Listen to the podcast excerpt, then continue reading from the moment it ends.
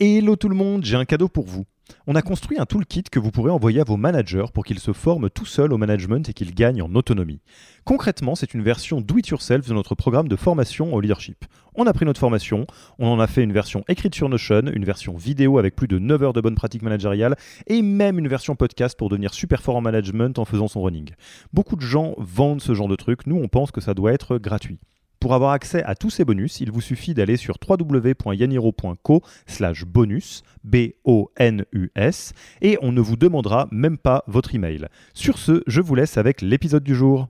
Nous sommes tous le centre de notre propre univers. Et oui, ça serait impensable de passer autant de temps, module après module, à vous dire que vous êtes très bien comme vous êtes, avec vos forces, vos personnalités, votre vision de l'univers, et passer sur le fait que c'est globalement pareil pour vos collaborateurs et vos collaboratrices. Quelle que soit l'entreprise, quelle que soit l'équipe et quelle que soit la grille de lecture que vous prenez, il y a fort à parier que vous avez tous les animaux de la savane dans votre équipe. Et par voie de conséquence, toutes les langues dans l'open space et sur Slack. Alors bien entendu, vous m'avez compris, je parle de langue de manière symbolique. On ne parle pas de l'interculturel, encore que le sujet n'est pas très éloigné de ce dont on va parler dans cette vidéo. Vous allez donc devoir au quotidien travailler avec des gens qui ont une vision du monde radicalement différente de la vôtre. D'où l'importance d'entretenir votre casquette de polyglotte. Et quels sont les éléments de cette casquette de polyglotte, me demanderez-vous ? C'est très simple. Casquette de polyglotte égale bien comprendre les autres, plus bien communiquer, plus bien gérer le stress des autres. Et comme si ce n'était pas suffisamment compliqué, vous ne le savez pas encore, mais vous allez devoir commencer à apprendre à jouer contre certains éléments de votre personnalité qui vont eux-mêmes essayer de jouer contre vous. Comment ça marche ? Petite visite guidée dans les aspects les plus sombres de votre personnalité que nous n'avons pas encore abordés en détail. Depuis le début de ce programme et tout au long des modules, nous n'avons eu de cesse de vous rappeler, de vous rapprocher de vos personnalités primaires, ces fameux réserves d'énergie inépuisables. Et vous le savez aussi, ces personnalités primaires sont bien plus que des réservoirs de motivation intrinsèque, ce sont également mécaniquement vos langues maternelles. Votre manière de communiquer et votre manière de percevoir les choses sont fortement teintées par vos personnalités primaires et ceci est indépassable.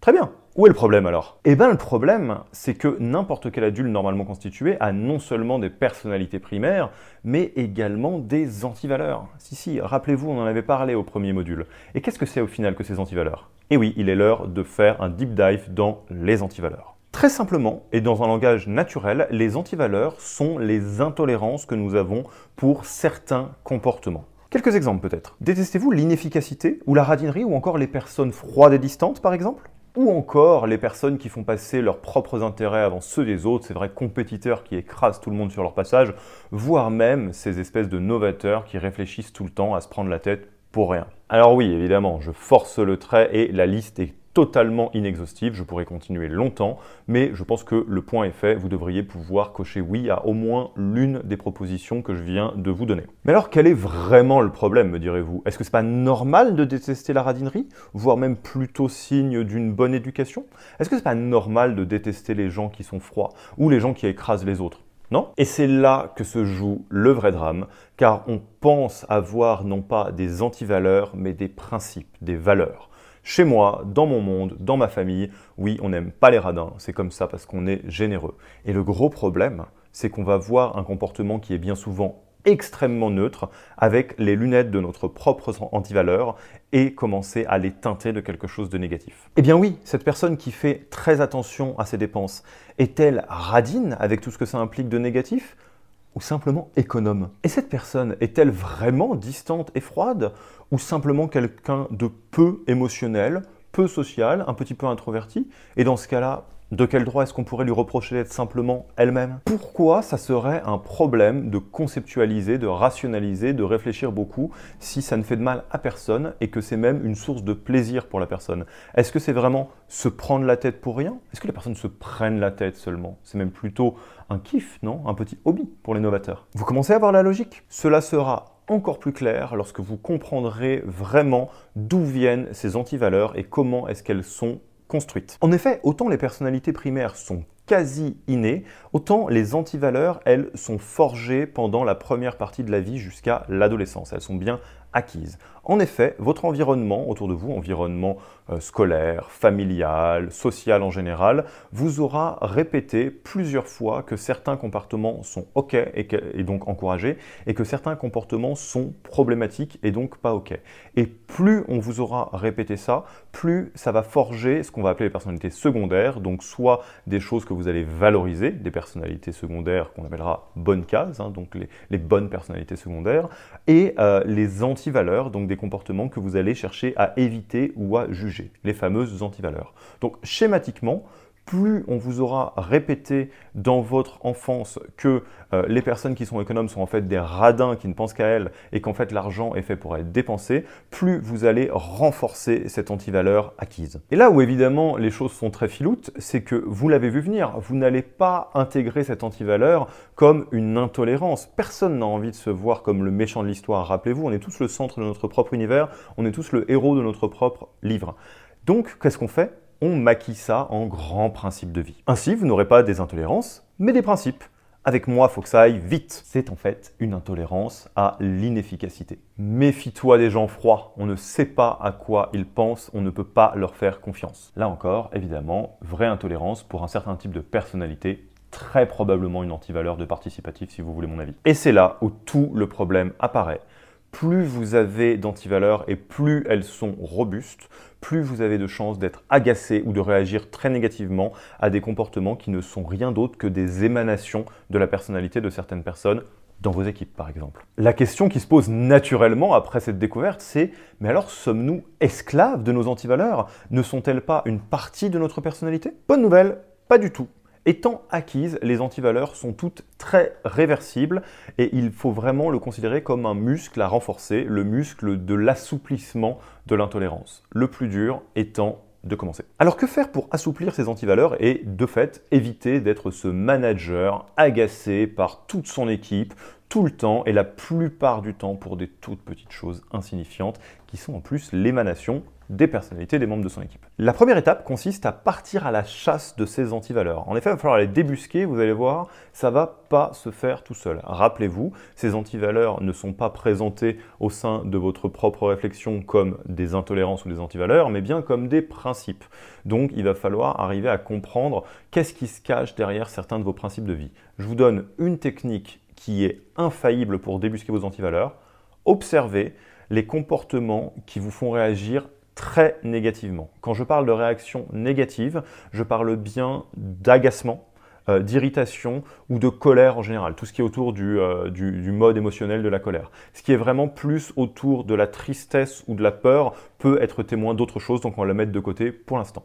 Et oui, si vous réagissez très fortement, très émotionnellement à quelque chose, bien souvent c'est qu'on a tapé un point sensible et bien souvent c'est une antivaleur. Pour garder ça en tête au quotidien, je vous propose un petit dicton qu'on utilise dans les métiers de la thérapie en général. Quand vous êtes hystérique, c'est que c'est historique. Au-delà du registre émotionnel de la colère, vous pouvez également être à l'affût de certains mots dans votre bouche qui trahissent une certaine forme de rigidité mentale. Les mots comme « il faut »,« je dois »,« on ne doit pas »,« ça ne se fait pas »,« c'est comme ça », et cetera, et cetera. Tout ce qui est rigide sous-entend qu'il y a des grands, grands, grands principes qui vous dirigent vous-même. Vous n'êtes pas vraiment maître de vos pensées et donc de vos actions. Et bien souvent, ce sont les antivaleurs. C'est bon, vous avez commencé à identifier certains comportements qui systématiquement appuient sur vos boutons, comme on peut le dire un peu dans un langage naturel, c'est la même chose, hein, c'est les antivaleurs. Il est l'heure maintenant de commencer à bosser et laissez-moi vous dire que ça va être compliqué parce qu'on adorerait penser que c'est un travail qui doit être partagé entre la personne et soi parce qu'on va essayer de créer un consensus.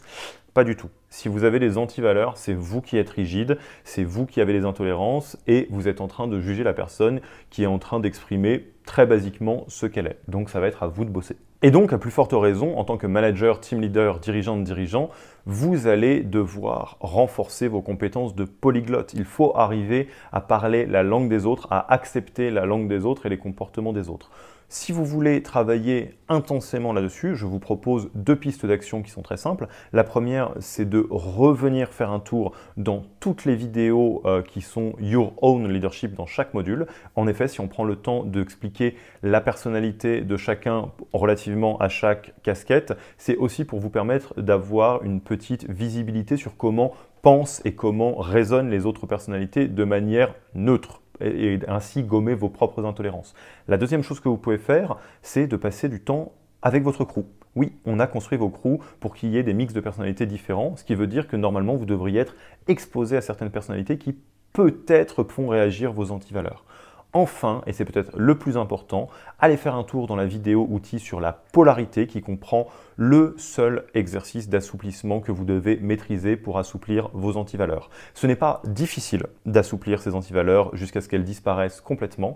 Par contre, ça demande un exercice qui est très très très régulier, euh, de continuer à le faire encore et encore, et vous allez voir qu'au fur et à mesure des semaines, des mois, voire des années, les antivaleurs vont tomber peu à peu, ce qui va faire de vous une meilleure personne, moins intolérante et donc un meilleur manager, un meilleur leader, évidemment. Alors pour autant, ne nous racontons pas d'histoire, hein. Même si les antivaleurs sont relativement simples à travailler au sens où cela repose sur essentiellement un seul exercice qui est un exercice d'empathie, hein, vous allez le découvrir dans la vidéo sur la polarité, autant c'est un travail de longue haleine qui est rendu, je le répète encore une fois, très difficile par le fait que personne n'a l'impression d'avoir des antivaleurs. On a l'impression d'avoir des principes et vous allez voir que bizarrement, la plupart d'entre nous ont un attachement presque émotionnel à nos antivaleurs. C'est normal, elles ont été consolidées, chouchoutées pendant notre enfance. Donc on a presque un sentiment de, d'avoir des valeurs socles avec nos antivaleurs, voire d'avoir un, une relation presque nostalgique à nos antivaleurs. Ah c'est vrai, dans la famille j'ai été élevé comme ça et j'ai été bien élevé.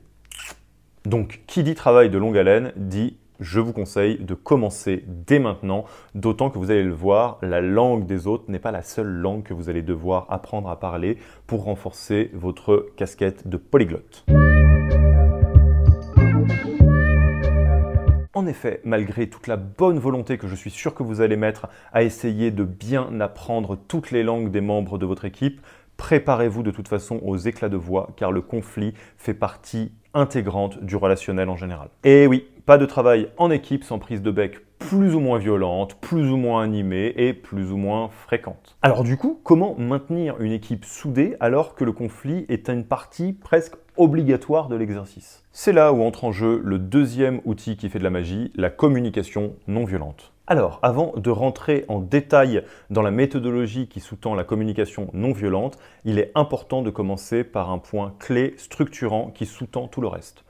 Non, le conflit n'est pas une mauvaise chose. Le conflit, c'est simplement un désalignement, un désaccord de point de vue avec de l'émotionnel engagé, souvent de la colère, de la tristesse ou de la peur. Donc le conflit est sain et obligatoire, ça veut juste dire qu'on n'est pas d'accord et qu'on a de l'émotion qui est embarquée et c'est pas si grave en soi. En fait, c'est même l'évitement du conflit qui va entraîner la violence. En effet, le conflit étant inévitable et même sain, que se passe-t-il lorsque nous ne pouvons pas l'exprimer ? Eh bien, bien évidemment, un effet cocotte-minute qui va se retourner soit contre tous les autres, soit contre soi-même. Et oui, c'est bien une explosion de violence à retardement qui va se déclencher au mauvais moment en général, par exemple une rage dans l'open space ou en réponse à un mail avec la terre entière en copie, ou un abattement qui va se retourner sur soi-même en se disant « non mais t'es vraiment trop nul ». On a alors le sentiment de trop encaisser et depuis trop longtemps. Donc en fait, la clé, c'est juste d'exprimer les conflits au plus tôt, c'est ça ? C'est exactement ça, ce qui amène immédiatement la question suivante. Comment gérer le conflit au mieux, vu qu'il est inévitable et même sain ? Pour être médaille d'or de gestion de conflit, il faut être médaille d'or en communication et comme on vous le disait, la communication non violente ou C N V est le parfait outil pour cela. En peu de mots, la C N V permet de passer d'un mode de communication accusatoire, qui est bien souvent la norme dans le conflit, à un mode de communication qui permet au conflit d'exister tout en trouvant rapidement une résolution non violente. Utiliser la C N V très simplement, c'est exprimer clairement ce que nous attendons de la personne en face de nous, en nous basant sur nos propres besoins, en respectant les besoins de l'autre qui existent forcément, tout en n'accusant pas ou en n'usant pas de violence. J'imagine que ça semble un peu flou à ce stade, pas de panique, on va vous faire un tutoriel étape par étape, basée sur une situation que peut-être certaines ou certains d'entre vous ont déjà rencontrée. Allez, on se met dans le bain, plantons le décor. Ça y est, on a poussé le bouchon beaucoup trop loin, vous êtes monté dans les tours et vous êtes sur le point d'exploser en face de votre collaborateur, votre collaboratrice. Il a poussé les limites au maximum, et vous en avez marre de cette attitude, peut-être que c'est parce que la personne est inefficace, faux cul, individualiste, froide ou qu'elle la joue perso, peu importe l'adjectif, il y a une bonne raison, c'est sûr. Vous visualisez ? Alors, au lieu de sortir les gants de boxe, Qu'est-ce qu'on fait du coup? Eh bien, en lieu et place de la déflagration de violence que je suis sûr que vous avez envie d'envoyer dans la tête de votre collaborateur ou de votre collaboratrice, je vous propose de suivre le protocole de la C N V qui repose sur quatre étapes, O, S, B, D, observation, sentiment, besoin, demande. Gardez ça en tête, on commence par l'observation. Étape un, donc, j'observe, je garde ma bouche fermée. J'observe les faits, les situations, qu'est-ce qui me déclenche objectivement? Qu'est-ce qui se passe toujours de la même manière? Qu'est-ce qui a appuyé sur mes boutons? Voici un exemple totalement fictionnel d'un désaccord entre un responsable technique et un responsable commercial. Voici ce que ça pourrait donner. Alors, ça pourrait marcher des deux côtés, mais je vais plutôt me mettre du côté du commercial dans l'exemple fil rouge qu'on va utiliser pour les quatre étapes. Hmm. J'ai remarqué qu'on est très souvent en conflit quand il s'agit de l'intégration de nouvelles features qui ont été demandées par le client. En effet, j'ai vraiment l'impression à chaque fois de revenir avec des features qui sont clés pour le produit et à chaque fois, ça ne manque pas, il me dit non, non, non, non, non. J'ai vraiment l'impression que si on l'écoute, euh, on fait que les choses qui sont prévues sur la roadmap et on n'a aucune agilité. Exemple totalement fictionnel, hein, je le disais.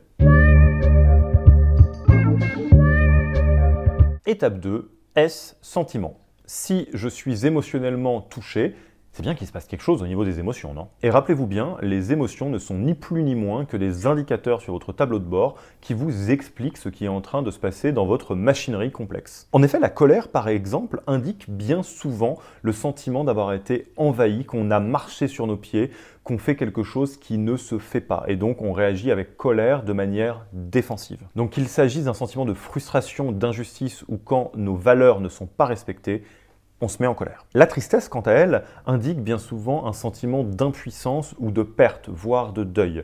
On sent que les choses ne seront plus jamais comme avant, ou alors on a l'impression que la tâche devant nous est immense. On réagit avec tristesse. Enfin, la peur est une émotion d'anticipation qui nous indique qu'un danger, réel ou fantasmé, est à l'horizon, prêt à nous attaquer. Alors je vous connais, hein, on connaît bien l'environnement startup, je suis prêt à parier qu'à l'heure actuelle, il y a la moitié d'entre vous qui devant cette vidéo sont en train de faire « Oh là là, non mais ça suffit encore, ces trucs fumeux, pas rationnels, pas objectivables, elle démarrait bien cette formation, mais là entre l'empathie, le care et alors maintenant la communication non violente, les trucs de hippie, on va peut-être arrêter cinq minutes. Hein. Moi ce que je veux c'est des OKR, des trucs solides, objectivables, des bons indicateurs qui nous disent si ça va ou si ça va pas. » Ok, ok, ok, le monde émotionnel n'a pas forcément bonne presse dans le milieu startup qui préfère tout ce qui est rationnel.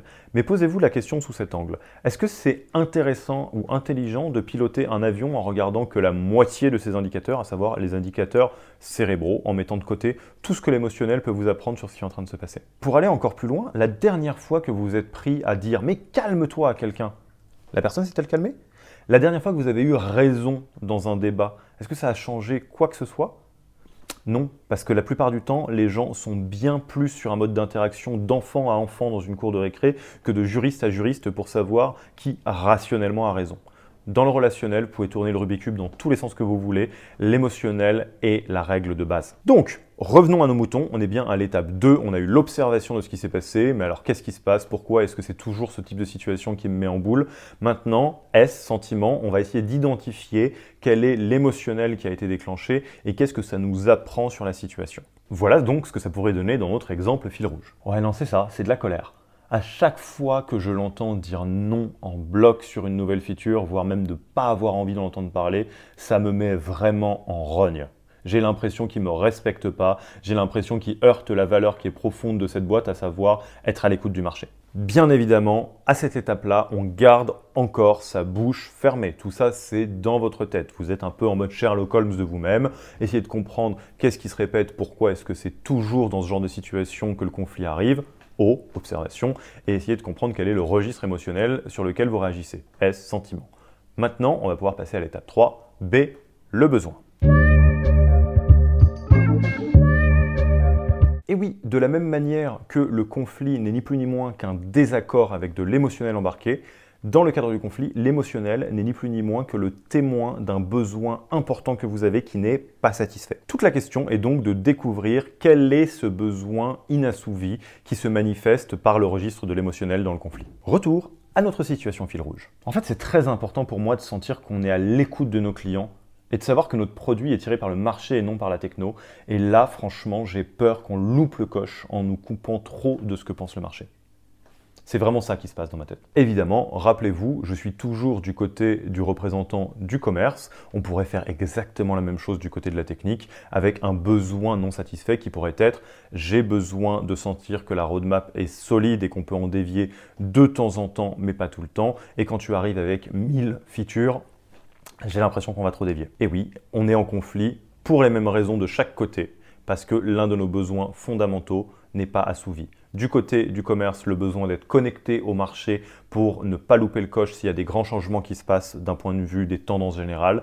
Du côté de la technique, de ne pas être une girouette et de pouvoir consolider les choses étape par étape grâce à une roadmap par exemple sans intégrer des nouvelles features toutes les semaines. Alors du coup, on fait quoi? On s'exprime, on ne s'exprime pas à cette étape? Est-ce que c'est le moment d'expliquer tout à la personne en face de soi? Si c'est votre première fois, pour l'instant, essayez de bien comprendre la mécanique générale. On va vous faire un petit récapitulatif après de quand est-ce qu'il faut s'exprimer et sous quelle forme, ne vous inquiétez pas. Pour l'heure, après avoir bien observé la situation qui se répète, qui génère du conflit, bien compris quel est l'émotionnel embarqué et d'avoir du coup compris quel est le besoin non satisfait derrière, il est l'heure de passer à la quatrième étape, l'étape de la formulation d'une demande.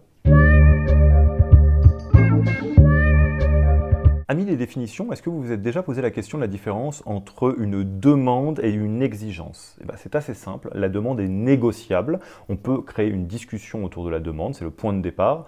L'exigence n'est pas négociable et crée de la rigidité qui se solde bien souvent avec de la violence. Gardez ça en tête, ça va servir à cette étape de la formulation de la demande, le D du protocole C N V. Cette étape est celle qui exprime toute la beauté du protocole C N V parce qu'elle nous fait passer d'un mode totalement accusatoire, du genre « Ah mais t'es fermé, dès que je te dis quelque chose, c'est non, non, non, non, non », qui n'a aucune chance d'aboutir sur quoi que ce soit de positif, à quelque chose qui est orienté vers quelque chose de constructif, à savoir la proposition, une demande, un début de discussion pour améliorer la situation. Et qui plus est, ce ne sont pas des demandes qui arrivent un peu de nulle part, ce sont des demandes qui sont basées sur ce qu'il y a de plus important dans le relationnel, la notion de besoin. Vous allez exprimer des demandes basées sur ce dont vous avez besoin pour vous sentir à l'aise dans vos baskets. Et vu que c'est une demande, elle est donc négociable, on va réussir à trouver quelque chose qui prend en compte les besoins de l'autre aussi. Également, le fait de baser ces demandes sur ces besoins les ancre dans quelque chose qui n'est pas réfutable et qui n'est pas soumis à réellement du débat. Effectivement, quand vous vous exprimez sur vos besoins et sur ce qui fait qu'ils ne sont pas satisfaits, c'est très dur d'être contre ça. Si je m'exprime en disant bah, « tu sais, pour moi, c'est très important de sentir qu'on est collé au marché et qu'on a un produit qui répond directement aux clients », c'est quand même vachement plus une bonne base que quelque chose qui ressemble à « tu dis non tout le temps, t'es vachement pénible ». L'inverse est vrai aussi. Dire « tu sais, j'ai besoin de stabilité, j'ai besoin de sentir que le produit avance et c'est très difficile de le faire quand on a trop de features dans le pipe », c'est beaucoup mieux que « mais non, on va pas écouter la dernière connerie que tes clients demandent ». Donc, vous l'avez compris, c'est effectivement l'heure d'exprimer les choses qu'on a dans sa tête par le biais d'une demande qui va s'organiser de la sorte. Je vais donc formuler une demande claire et explicite, basée sur mes besoins, sans aucune demande d'acceptation inconditionnelle de l'autre. C'est une demande, ce n'est pas une exigence. Évidemment, tout au long de la discussion de présentation de votre demande, n'hésitez pas à utiliser toutes les bonnes pratiques que vous connaissez maintenant très bien sur la création d'un bon relationnel. Donc le care, l'empathie, tout ce qui vous permet euh, d'essayer de vous rapprocher des besoins de la personne en face de vous, comme les besoins de reconnaissance, et cetera, sont des très bons outils à utiliser. Voici par exemple ce que ça pourrait donner dans notre exemple fil rouge. Je pense que tu as compris qu'en fait, moi, ce qui me panique vraiment derrière, ce qui me met en colère, c'est d'avoir l'impression qu'on ignore le marché alors qu'en à la fin du fin, notre produit sert à nos utilisateurs et à nos utilisatrices. Pourtant, j'ai l'impression de bien comprendre ce que tu me dis aussi. Je comprends bien qu'on doit garder un certain focus et qu'on ne peut pas faire la girouette avec toutes les nouvelles features. Du coup, ce que je te propose, ça serait la chose suivante. Est-ce qu'on ne pourrait pas régulièrement, peut-être une fois toutes les deux semaines, faire un point nouvelles features dans lequel moi je peux te présenter les retours du marché, les retours de nos clients, de nos utilisateurs, voir un petit peu ce qui marche, ce qui ne marche pas, les nouvelles idées, et qu'on fasse un point en fonction de la roadmap actuelle sur ce qu'on intègre ou ce qu'on n'intègre pas. Ainsi, on serait un petit peu entre les deux. Moi, je suis sûr que euh, je suis dans une situation dans laquelle je peux exprimer les retours du marché et dans lequel on va pouvoir arbitrer ensemble. Et toi, de ton côté, tu n'as pas l'impression d'être encombré de nouvelles features qui deviennent le dernier objet brillant qu'il faut absolument mettre dans la roadmap. Ça a quand même beaucoup plus de chances d'aboutir, non ? Alors vous l'avez compris, cet outil de la C N V est très très très puissant. Le nombre de situations qui se résolvent par de la C N V est hallucinant par rapport au mode traditionnel qui est le mode de communication accusatoire. Pour autant, il peut parfois gêner par son côté extrêmement protocolaire. Alors exprimons les choses clairement dès maintenant. Oui, au démarrage, nous allons vous conseiller d'utiliser le protocole dans sa forme by the book en y allant étape par étape tranquillement, notamment parce que l'utilisation de la C N V est quelque chose de très antinaturel. Et oui, sur le long cours, vous pourrez avoir vraiment une skills de la C N V, voire même une culture de la C N V dans votre équipe ou dans votre organisation. Mais il est nécessaire, comme sur à peu près toutes les autres pratiques dont on a parlé pendant ce programme, de commencer par le faire de manière un petit peu mécanique. C'est beaucoup mieux que d'essayer de se lancer directement de manière un petit peu improvisée. Alors pour clôturer ce chapitre sur la C N V, je vous propose deux choses. Déjà un petit mémo récapitulatif que vous allez pouvoir garder pour la prochaine fois que vous vous retrouvez dans une situation de conflit pour le gérer en mode C N V, et une ressource bibliographique si vous voulez aller beaucoup plus loin dans ce nouveau sport que je vous conseille très fortement. Alors, comment utiliser la C N V dans votre prochain conflit? Voici ce que vous devez faire étape par étape. Tout d'abord, on ne réagit pas à chaud. On prend trois minutes pour bien poser les choses, prendre l'air, dire à l'autre « Attends, attends, deux secondes, j'ai juste besoin de me poser ». Bref, utilisez ce qui vous semble naturel, mais on prend le temps de rationaliser, de prendre un peu du recul dans sa tête. Ensuite, à l'intérieur de votre tête, vous allez vous poser les questions qui sont les premières étapes du protocole de la C N V. Donc, qu'est-ce qui se passe? C'est quoi les situations qui me déclenchent négativement? Ensuite, quel est le sentiment? Quelle est l'émotion? Rappelez-vous, hein, c'est globalement soit de la colère, soit de la peur, soit de la tristesse. Et ensuite, quel est le besoin non satisfait qui se cache derrière cet émotionnel? Qu'est-ce qui me bloque? Qu'est-ce qui me fait peur? Qu'est-ce qui me donne le sentiment d'être envahi? Qu'est-ce qui me rend triste? Une fois que vous avez tout ça, posez-vous la question de qu'est-ce qui pourrait être imaginé pour améliorer la situation. Vous êtes en train de formuler dans votre tête une demande qui sera la base de la discussion. Une fois que vous avez tout ça, partagez le tout à la personne qui est en face de vous. Dites-lui, tu sais, c'est toujours dans, dans ces situations que j'ai l'impression qu'on rentre en prise de bec. À chaque fois, je me sens vraiment apeuré ou un petit peu en colère ou un peu triste. C'est parce que X, Y, Z, et pour essayer d'évoluer par rapport à cette situation qui n'est pas très agréable, voici ce que je te propose. Qu'en penses-tu? Est-ce qu'on peut en discuter? Et à partir de là, la discussion s'ouvre et donc la possibilité de sortir de ce conflit avec une solution pérenne, même si, vous l'avez bien compris, c'est une demande que vous allez faire, donc elle ne sera pas forcément acceptée. Toujours est-il que si la personne en face de vous prend l'habitude de ce mode-là, vous allez assez vite arriver à une situation dans laquelle les gens vont se mettre en mode recherche de solutions plutôt que d'essayer de ressasser sur à qui la faute, qui est la sorcière, et cetera. Globalement, vous allez voir, ça change la vie quand on commence à prendre l'habitude d'utiliser la C N V. Et pour celles et ceux qui veulent aller plus loin, il n'y a globalement qu'un seul livre à lire, le classique de Marshall B. Rosenberg, « Les mots sont des fenêtres ou bien ce sont des murs ». Pas besoin d'aller plus loin, prenez ce livre, lisez-le et ensuite, il est question juste d'appliquer les principes qu'il y a dedans encore et encore et encore jusqu'à ce que vous soyez familière ou familier avec l'exercice. Alors nous avons vu comment communiquer au quotidien avec des gens qui ne viennent pas de la même planète que nous, cette fameuse logique de polyglotte. Nous avons vu comment gérer le cas particulier du conflit, mais alors comment est-ce qu'on fait quand la situation est très tendue alors qu'il n'y a pas directement de conflit? La situation du stress, que ce soit votre stress ou le stress de la personne en face de vous. Il est l'heure de De parler du troisième ingrédient de votre casquette de polyglotte, la gestion relationnelle du stress. Le temps passe, les médailles s'accumulent sur votre casquette de polyglotte. Vous avez travaillé vos antivaleurs, vous vous connaissez mieux jour après jour, vous avez compris que certains de vos principes de vie étaient en fait des choses qui faisaient de vous quelqu'un de très intolérante ou intolérant. Bref, vous êtes capable de travailler avec des personnalités très différentes sans aucun problème. Vous n'êtes pas agressé par ce que font les gens dans votre équipe. Ils ont des comportements neutres liés à leur personnalité. Ils ne cherchent pas à vous enquiquiner. Top! Également, vous avez bien compris que le conflit fait partie intégrante de la vie d'une équipe et qu'il n'est pas grave, c'est juste un désaccord avec de l'émotionnel. Tout l'enjeu étant de le gérer et donc d'arriver à désescalader le conflit tout en trouvant des solutions. Ça, vous le comprenez jour après jour avec la C N V et vous vous améliorez. Que demander de plus? Eh bien, il y a un troisième cas de figure, une troisième situation qui vient vraiment jouer un rôle dans le relationnel, quelque chose qui est présent très fortement dans le milieu startup.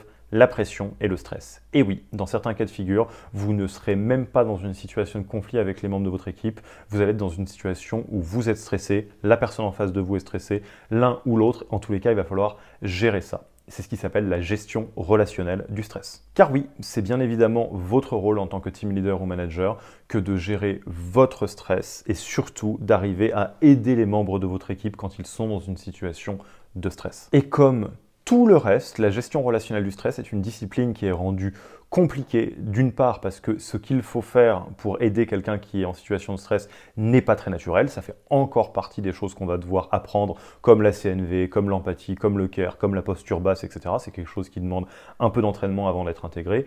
Et en plus de ça, comme tout le reste, comme les besoins de reconnaissance, tout le monde ne stresse pas de la même manière et il s'agit de donner la bonne réponse à la personne en fonction de son type de stress. Ne tournons pas autour du pot, la compétence de gestion relationnelle du stress se base avant toute chose sur le fait de bien comprendre les trois différents types de stress que vont pouvoir ressentir les membres de votre équipe et arriver à comprendre comment il faut réagir selon tel ou tel stress pour éviter de renforcer la situation de stress et plutôt arriver à la calmer.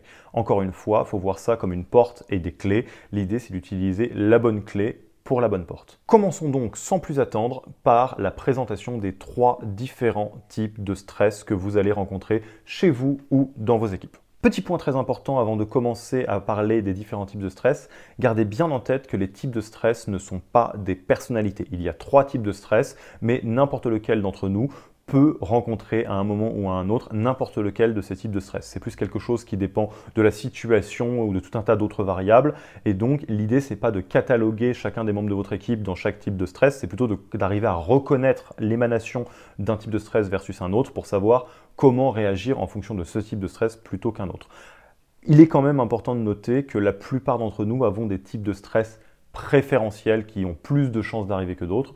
Ceci étant dit, l'essentiel pour votre job de manager, de team leader, de dirigeante, de dirigeant, c'est d'arriver à comprendre comment fonctionnent les types de stress, quels sont les besoins sous-jacents qui existent derrière ce stress afin de comprendre comment les calmer. Ce point ayant été précisé, il est l'heure de commencer à vous présenter le premier type de stress, à savoir le stress de fuite.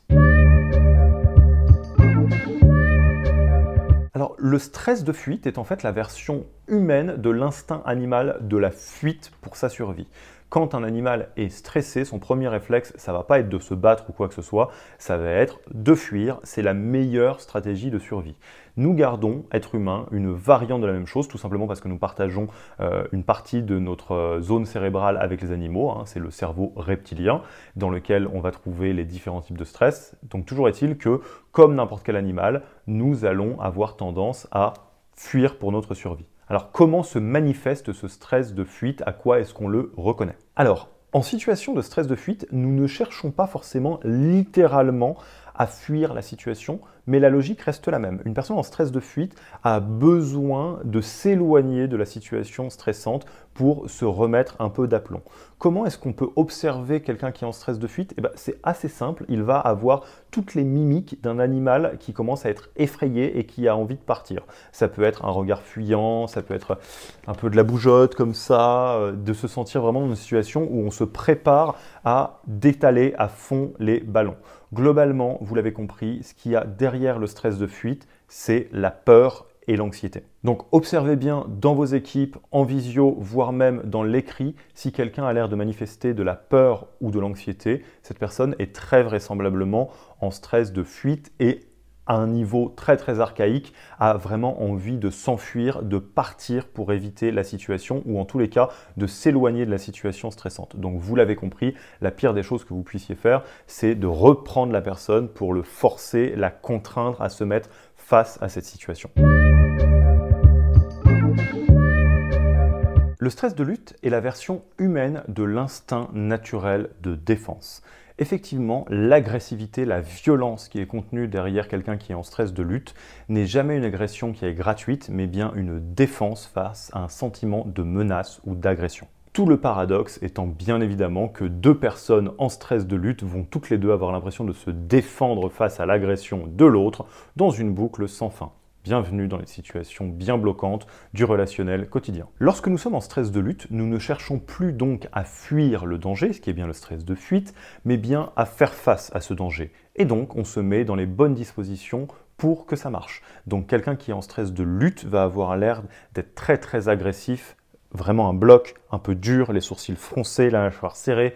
Globalement, on a l'impression que la personne va nous sauter à la gorge parce que c'est effectivement, euh, instinctivement, ce que la personne cherche à faire. On a l'impression de se faire agresser, on se prépare à sauter à la gorge de la personne qui va nous agresser. Cela va sans dire, l'émotion sous-jacente au stress de lutte est bien évidemment la colère, et le besoin sous-jacent de quelqu'un qui est en stress de lutte est bien évidemment de se défendre. Gardons ça en tête parce que ça joue un rôle important quand il s'agit de traiter, de gérer quelqu'un qui est en stress de lutte, car tout ce qui va ressembler à de l'agression ou à la, de la domination va très très mal se passer. On ne domine pas quelqu'un qui est en stress de lutte, on n'essaye pas de parler plus fort que lui, on essaye de faire ce qu'il faut pour faire désescalader le conflit pour que la personne ne se sente plus agressée. Soyons très clairs, le stress de fuite et le stress de lutte sont très simples à reconnaître. Déjà parce que c'est des manifestations du fameux flight or fight qui est quelque chose de très connu dans la manière dont les animaux et les êtres humains font face au danger, donc soit ils s'envolent, soit ils se battent, le stress de fuite, le stress de lutte, mais aussi parce que c'est des registres émotionnels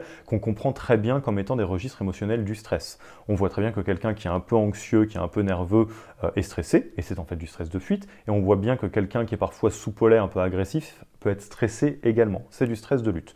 L'important étant de bien comprendre que c'est deux mondes différents et qu'il ne faut pas réagir de la même manière. Pourquoi est-ce qu'on a voulu vous parler d'une grille qui est un peu différente du flight or fight et qui repose donc sur trois types de stress et pas deux? Car le troisième est un paradoxe sur pattes parce qu'il est vraiment difficile à bien comprendre, difficile à repérer alors qu'il témoigne pourtant de quelqu'un qui a besoin de beaucoup, beaucoup de soutien. C'est le stress d'inhibition. Que reste-t-il comme stratégie lorsque le flight et le fight ont échoué? On n'a réussi ni à s'enfuir, ni à faire face face à son prédateur. Qu'est-ce qu'on peut faire? On peut essayer de faire le mort ou d'apitoyer le prédateur en espérant qu'il nous laisse la vie sauve. C'est le stress d'inhibition. Alors dans la vie quotidienne, les gens font rarement le mort au sens littéral pour faire face à un stress ou à un danger. En revanche, tout ce qui est du registre de l'apitoiement est exactement les racines du stress d'inhibition. Lorsqu'on est en stress d'inhibition, on se sent abattu, on se sent découragé, et en réalité ce qu'on fait en étant abattu et découragé, c'est qu'on témoigne à tout son environnement social qu'on est incapable littéralement de faire face seul à la situation et donc qu'on a besoin d'entourage.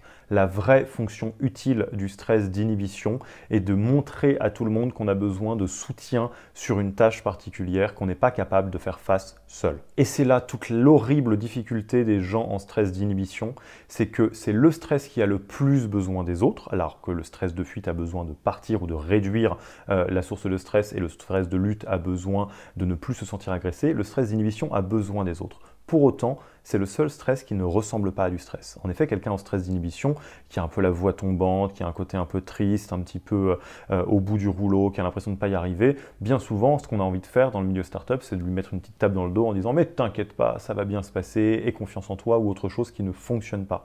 Effectivement, vu qu'il est plus discret que les autres stress, on ne l'identifie même pas comme du stress. Alors la prochaine fois que vous voyez dans votre équipe quelqu'un qui se sent découragé, abattu, submergé un peu par les tâches, gardez les oreilles bien ouvertes, vous êtes face à quelqu'un qui est en stress d'inhibition et qui a besoin de choses très particulières pour être soutenu, à savoir de votre présence, mais on va en parler dans pas très longtemps. À ce stade-là, vous avez tout ce qu'il faut pour repérer les personnes dans votre équipe qui sont en situation de stress, qu'il s'agisse de stress, de fuite, de lutte ou d'inhibition.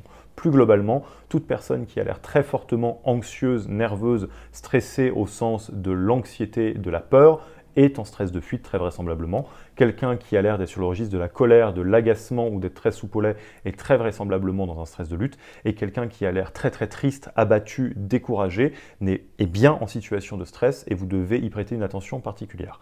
La question qui vient immédiatement après celle-là est comment aider les membres de son équipe en fonction des différents types de stress? Que faut-il faire et que faut-il surtout ne pas faire sous peine d'augmenter le stress plutôt que de le diminuer? Eh bien, afin de ne pas alourdir inutilement cette vidéo, nous avons préparé un outil spécifiquement sur ce sujet que vous pourrez retrouver dans la vidéo dédiée qui vous permettra de comprendre quelles sont les stratégies à appliquer pour gérer tour à tour un membre de votre équipe qui est en stress de fuite, de lutte ou d'inhibition. Rendez-vous donc dans la vidéo dédiée pour commencer dès maintenant à aider les membres de votre équipe dans les différentes périodes de stress qui ne vont pas manquer d'arriver au cours de votre aventure.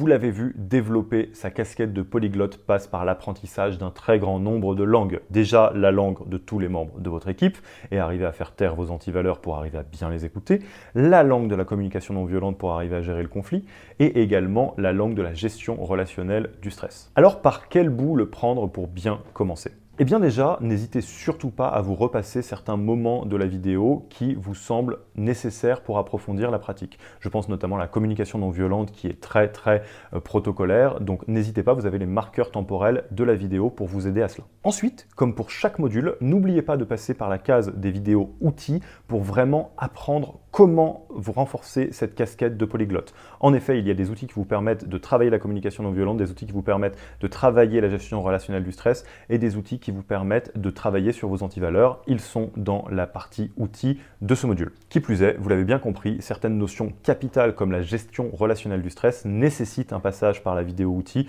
pour être appliquées correctement. Pas de vidéo Your Own Leadership dans ce module. En effet, la question est moins autour de vos personnalités primaires et donc quelles sont les personnalités qui sont bonne ou moins bonne par rapport à cette casquette de polyglotte, mais bien sur des sujets hors personnalité primaire, comme pour le coup vos antivaleurs. Donc pas vraiment de choses à vous dire en fonction de si vous êtes philosophe, novateur, gestionnaire ou autre chose.